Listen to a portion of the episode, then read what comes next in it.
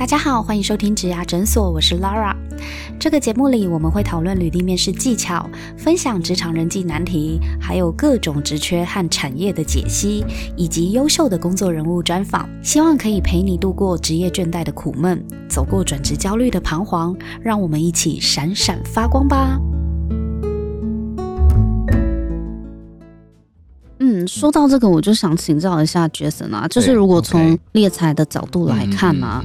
台湾现在的中高阶主管，他们如果要转职的话，你会建议他们可能有哪些选择吗？比如说像刚刚 Robin 跟 Eric 都有提到的，海外市场要慎选。啊，如果真的要到 China 发展的话，可能要知道的一些事情。这个高阶主管转职，他会面临什么样的困境啊？对，其实台湾本身，呃，说实在话，就是你看我们这两年疫情跑下来，为什么台湾在全世界好像还是举足轻重？那就是因为其实台湾的人力资源其实是。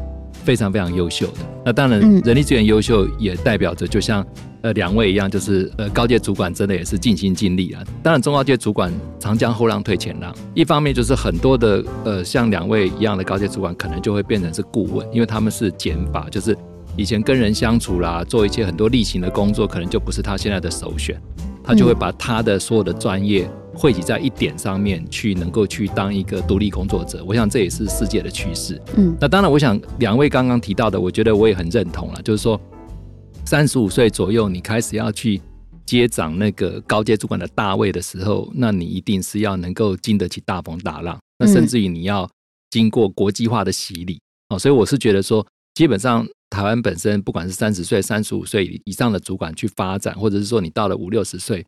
我我都还是觉得大家的那些专业跟 know how 都还是有价值，那只是说你怎么样找到一个跟你有共识的老板，那怎么样能够怎么样能够让你的这些专业能够重新再能够发光发热？那我还是觉得这个部分是我我们从应是猎才的角度去看中高阶主管，我还是觉得都还是充满着很多的希望。可是可是他们如果要转职的话，除了你刚刚讲到，其实到了越高阶的主管，他真的思考的。已经不是，已经不是工作的能力、专业，或是要做什么。对，他其实更在乎的是这个老板他是怎样的一个老板。对，对不对？没错。最后真的就是合作伙伴的关系。对，所以其实为什么我常常在讲说，我们有时候在一零四去协助很多中高阶主管去找到第二春，或者说重新再 create 一个职业的时候，我常常开玩笑讲哈，老板跟这个高阶主管哈，他们为什么会在一起？是缘分。那我我我常常在讲缘分哈，缘分是孽缘还是善缘？这件事情当然是要是善缘啊。这件事情我就真的呃必须讲说，在我之前，我有一点觉得一零四不简单，是他竟然可以在跟我聊天的过程中，他知道我想做什么。嗯嗯嗯嗯，然后改观了吧？在 对，这这是我佩服的原因，就是他跟我聊的过程中。哪一位？他老板在那，他知道啊。我们的我们的顾问都很优秀的，对，真的。呃，那那我讲也没关系啦，就 Sam 了。呃，那他在聊的过程之中，他发现我竟然会跟他讲说：“哦，这个工作我大概两年可以把它搞定。你跟他讲，就签两年。如果他签两年愿意，但是条件是什么？嗯嗯啊，我我需要他多少人来学我教的东西？嗯，然后两年以后。”从中间选一个取代我，我要走了。嗯嗯哦，那这是那个这 plan 的很完整吗？哦，我我通常做事会这个样子。嗯嗯，也就是说，我会把要做的事情先 plan 先做。对，嗯，那然后哎，高级主管选工作都是这样子的，是不是？就是自己会画一个年限，这是这是常态吗？哎，其其实我觉得说，像两位来讲，就是大家已经到了很高阶的主管，而且真的是非常专业，而且看的。技术实力对很多的时候，其实我觉得他们会比较希望说，真正能够找到一个呃，大家可以沟通的老板，而且真的能够把自己的技术跟观念传承下去，而不是我什么都要压在我身上，亲力亲为这样子。对，我问一下 Jason 啊，哪一种高阶主管转职最最顺利，可呃最受欢迎，在猎才的市场上有没有什么特质？其实我们现在目前看起来哦，就是有两类的主管哦，基本上。我觉得他就是呃炙手可热，一个就是研发，一个就是业务。研发跟业务，对。那为什么这两类的主管，我们其实经常性都会觉得这两类主管的价值蛮高？第一个是研发，就是从无到有，嗯，那业务就是开疆辟土。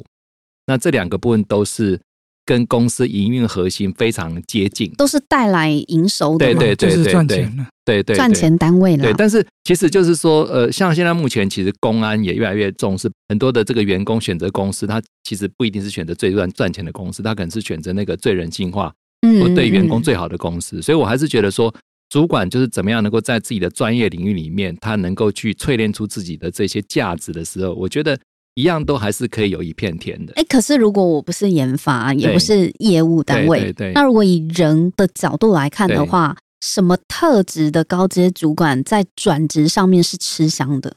其实我是觉得说，呃，人的部分当然很多元啊，但是我我还是觉得说，现在目前企业体如果站在它营运的角度上面来看的时候，第一个它就是要么就是要很要看得清楚未来，要么就是他必须要掌握新的技术，嗯，要么就是他要掌握新的市场。嗯哦，所以我还是觉得说，在未来方向上面、未来市场上面或未来的商模的演进上面，这三个一定是对企业体它本身需求是最强劲的。嗯那其次才会到二线的那些主管。所以我想，任何主管他都必须要把呃所有的资源能够整合，整合完毕的资源的主管，他才能够真正去把这些东西实现。之前有一个调查，就是高阶主管的存活率是不是两年之久？是不是有这个平均的数字，还是怎么样？呃，就是说我我们有调查过，就是说，好像高阶主管，如果你是空降主管的存活率没有非常高啦，但是我想这样的调查大概两，年吗？大概两到三年呐、两到三年他就会再离开这家公司。呃，就是说，如果他是空降主管的话，对，基本上就是呃比例比较高啦。嗯，这样子你看，我花了那么多的钱去找这个高阶主管对。来空降哦，对，然后两年了之后他又走，我还要再花钱去找人，这对企业来讲的成本很大哎。对，不过这个就是还是要看他是不是有完成阶段性目标了。就是我想企业体本身也揽主管，那主管嗯既然有他的价值的时候，那就像呃有些找顾问或者找主管嗯。来的时候，甚至于现在我们也碰到很多的那个二代接班嘛。嗯。那二代接班之后，呃，这个老板就会觉得，那这个二代什么都不懂啊，对不对？嗯那怎么办呢？那他可能就会找一个定期制的总经理，就这定个总定期制的就就是他总经理进来只当两年总经理，他就是负责把这个二代教会。啊，就跟那个 Robin 刚刚接的任务一样啊，对对就是他看了一下，这任务我一年半就可以搞定，，那个我两年就可以搞定对他就是。传承嘛，所以，所以我还是觉得说，其实主管的价值是非常高的，但是每一个主管有每个主管的优点跟盲点，这一定有的。那只是说嗯，你怎么样能够真正到达一个很成熟主管的阶段里面，你怎么样能够发挥你的优势，但是你要把你的盲点能够去慢慢的削弱，然后慢慢的去集中你的专业，那甚至去整合一些资源的，不管他是重新回到职场上面当高阶主管，或者说他当一个独立顾问，或者他呃阶段性的去辅佐一个公司在某一方面能成功，我我还是觉得说这个部分真的都还是有无限可能的。刚刚你有提到一零四的数据有七点三分是高阶主管，我们这边讲，我们今天讲的一整节高阶都是对处级以上的主管啦。是是是，就是这些高阶主管有七点三分是觉得很有职场的危机意识，对对对，大部分的原因因是来自于环境的变动，对未来的不安嘛。对可是如果是这样的话，是不是如果呃这个主管他本身是可能多会一些技能啊，嗯嗯嗯去应应未来的世界发展，对。那他自己竞争力也比较高呢？其实我觉得我们的调查报告里面大概分两个主要的前提，第一个就是说大家会觉得环境不确定性非常高。那我觉得为什么高阶主管会有这样的体认，是因为高阶主管每天都是都是打开窗户往前看，但是一打开都发觉前面都迷雾一片嘛，所以他就他就觉得 Robin 有这种感觉吗？他就觉得越来越担心，对不对？我们来问一下技术技术的高阶 Robin，呃，基本上来讲，不完全，我我自己个人不完全遇到这样的问题你。真的没有担心现在的技术日新月异吗？我不是担心现在的技术日新月异，而是我所提的 designer 就是客户之间的需求有没有被做到？因为台湾毕竟是一个代工为主的产业结构，嗯嗯我们就算今天有所谓的 IC design 的类似联发科这样的公司，嗯可是我必须承认一件事情，就是在 design 跟创新这件事情上来讲，台湾的公司在这方面是还不如欧美。嗯嗯我们在这方面还是不如欧美。那我以往在做这些工作的时候，我的习性跟其他人不一样，就是我会跟 designer 去谈，而不是外包。嗯，我谈的不是 marketing 的想法或者是 price 应该怎么样，我会谈说你缺什么，你你为什么要这样设计？对，那我自己个人的成长经验是我曾经是一个 IC designer，嗯，结果我 design 的东西，对不起，没有人会帮我做，因为做不到，嗯。啊，所以我第二个动作就是。怎么可能做不到？那时候年轻气年轻气盛嘛，嗯，所以为什么我会到那种 A 公司？我所谓 A 公司是美国的美国的 A 公司，嗯嗯嗯。为什么要去呢？因为我相信，那凭我的实力，我就去做一个设备，把我以前的东西做到，嗯嗯，这样可不可以？好，那去了以后，当然老外的公司非常的。呃，人性也好啦，现实也好啊。哎，对他就是跟我谈完以后，就是你要做这个工作啊，多久的时间？嗯，然后我讲完以后，他觉得嗯很好，而且他们说到做到。嗯，就比如说我跟他讲一年，结果你十个月就做到了，然后他一年的钱给你，哇，那你就可以走了。嗯嗯，所以清清楚楚这样。呃，对，这是文化 culture 的不同。你不能讲说我没有担心过，因为我也会担心说每个人都有盲点。嗯，那你你担心什么？我我自己我看你老神在在啊，真的啊，我就觉得你好像感觉没有很真的那么的紧张技术这一块，或是未来的位置。我比较喜欢看未来五年、十年的发展呐。嗯。我从大约三十几岁的时候就养成这个习惯，只是一直模拟，一直训练自己。来来来，告诉我们你看到了什么？未来五年、十年，我就以我成长的过程中在看整个发展的局势。我一天当初被训练一天要看八份报纸，现在当然没有报纸了，就是看那种呀，e 媒体这种。对对对。所以我到现在还保持着每天看书。嗯哼。那你怎么看待到二零二七年？呃，可能我会根据现在的技术的发展跟 designer 他在想什么，以半导体业来讲，他在思考什么事情，或者是他要服务什么工作，所以不断的所被提出来的东西，它到底哪里行，哪里不行，我比一般的所谓其他的管理职或制造管理职的主管，更深的对技术上。他能不能短时间做到？嗯嗯嗯，哦，就是说这件事情是不是短时间能做到？哎，那我很好奇啊，像如果你们已经累积了这么多丰富的知识，刚刚有讲到就是转职还有哪些可能性嘛？除了转到另外一家公司，不管是同产业或者是跨界，刚刚 Jason 有提到，就是如果你是想要在 In House 里面有专业职跟管理职，可以可以让你挑选之外。还有一个叫做独立工作是是创业的意思吗？对，也不是。其实独立工作者就是他没有一定的雇主了，他可能是顾问呢，他可能是这些不用去复态工作的这些专业者。那这个其实国外都已经很盛行。那我觉得慢慢的，台湾的专业人才越来越多的时候，我想这个也是未来很多主管发展的这个主流。哎，那 Robin，你你是不是也有遇过？就是除了像你自己接案的这样子的一个工作形态之外，会有人帮你介绍工作吗？现在我是大家知道我是一家设备公司的顾问，嗯，但是会帮我介绍工作的是，例如说他想要盖一个新的工厂，可不可以给他建议？嗯，他应该买哪些设备？所以我现在接的这个公司，他会觉得太好了，那你就当然第一个会推荐我的嘛。嗯嗯嗯。嗯哼，那你是他们的想法。那你有看过跟你差不多年纪的高阶主管们，他们如果要转职的话，他们还可能跨到哪边去吗？如果我先以我自己身边的人，他第一个可能像我以前带的部署，他可能会降职。然后希望多撑一段时间，降职。对，就是本来他是处长，然后他会到他自己降到部级这样子吗？他可以降到部级的经理。为什么他为什么他希望用他的工作可以换取更长的时间？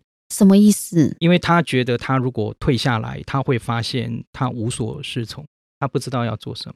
退下来是指退休吗？对，因为他年纪也比我大，所以他们会想着不想退休的人就去另外一家公司降职，可以再做更久。可是为什么要降职呢？他就去另外一家公司做更久就好啦。那这个问题点会在哪里，我并不是非常的清楚。例如说，有人从原来的公司离开，他到一个更小的公司，他就成为一个从一个厂处长变成是一个经理。然后我遇到他的时候，他就会跟我讲说：“我再撑个两年，嗯嗯，差不多了，我就真的就不做了。”嗯嗯嗯。Jason 有看过很多这样子的吗？有可能他因为组织的那个规模不一样，嗯，规模可能就是说，我原本从一个一千人的公司，可能到一个一百人的公司，那基本上可能他负担的责任啊，他的那个 title 可能也不太都不一样了，对对，有可能了。所以降职是这个意思的降职，他会有这方面的降职。嗯，那另外一个当然就是他跨行了。嗯，跨界了。嗯，例如说，他跑到 vendor 的这一边去当 sales。嗯嗯嗯，因为他已经对这些东西非常的熟熟悉。嗯嗯，那他又以一个第一大曾经担任过主管的人去告诉他未来的客户，可能一些很小的厂，别人当然会觉得，哎，你说的都对。嗯嗯，所以他会从这里得到一个成就感。嗯嗯，所以我也看到的是，我周边，比如说我以前带的厂长、处长，他们会去当。呃，vendor 的 sales，所以你们遇过，就是如果高阶主管他想要到别的领域，他可能会降职来接受一个新的 offer 的案例，这个是常见的吗？Jason，看看这个高阶主管他要的是什么了。有些高阶主管其实他已经都位高权重，事实上他也不缺钱了，那他可能只是希望找到一个，就是可能理念可以沟通，或者是说大家可能。谈得来的这个老板的时候，他其实在薪酬上面、title 上面，他其实不会太不在乎，对对。所以我想，就看这个高级主管他走到什么样的阶段。那如果说他走到这个阶段，他还是觉得说我还是需要一个团队，我可能还是必须要有经济的收入的时候，那他可能就在组织的要求上跟薪酬上面，他就可能没有办法放得太低。我之前有听过一个故事，是他原本是呃。广告公关业的，他已经做到那个产业的最高阶的主管了，也做了很久了。对，那后来他呃要转职的时候，他是到。别的领域，就是他并不是那么擅长的领域。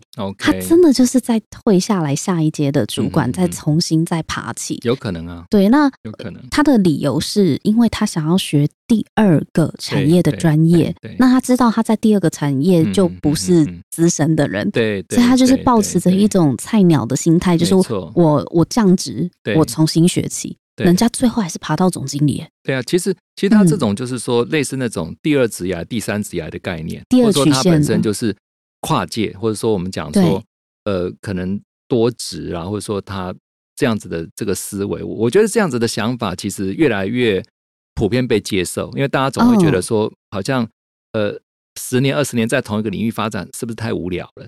对，大家是不是跨一个领域可能会？觉得让自己的活力能够重新燃烧起来，又重新再去，而且 create 另外一个多会了一样东西，对对对对，然后再把它做专业。对，其实我觉得这个是趋势，因为有时候中高阶主管其实他呃适应环境的能力，跟他怎么样整合资源的能力，一般是比别人高的。嗯，那他只要愿意，他把现在目前的这些专业技能在另外一个领域里面发光发热，我是觉得一方面人生更充实，二方面他又能够得到不同的成就感，而且。又可以跟年龄去对做对抗，我觉得这个是很好的一个一个想法。我在来这一家公司之前，其实呃，我本身也有考虑说我要去做一个所谓的这个顾问哦，然后 本身是因为呃我的这个专业知识哈，基本上也是足够的，你绰绰有余了啊，可以教人家了。对，所以我那个时候再加上就是说。顾问的这个工作，基本上当然就是刚讲哈，呃，基本上对一家公司来讲，他顾问基本上是不需要去占缺的，所以对公司来讲，他也是呃比较乐意去去接受这个部分。但是对我个人来讲，我比较认为我比较有兴趣的是，第一个，我发挥了我的诶之前的所谓的专业知识，嗯，第二个就是说我的时间很 free。对，嗯，哦，我要接我就接，我不接我就不接。对，哦，第三个当然就是说，呃，经济的条件的压力没有那么大，嗯，哦，所以这个部分，呃，确实哈，这这当初，呃，我确实列为我的考虑的这个目标，哦，但是顾问也不是说每一个人都可以做，就好像我所讲的，你还是要累积你的专业知识，对，到某一个程度，嗯嗯。第二个就是说你在这个平常哦，你的之前的职涯，你的人际关系够不够丰沛？嗯嗯嗯哦，因为你要去找有一点类似跨领域的这个工作，嗯，你一定还是要人脉，对，是哦，所以你的人脉没有，你你很难再去跨界，对，去诶找到这个工作。嗯，那第三个当然就是语文能力哦，确实是很重要。嗯，因为到高阶也是对不对？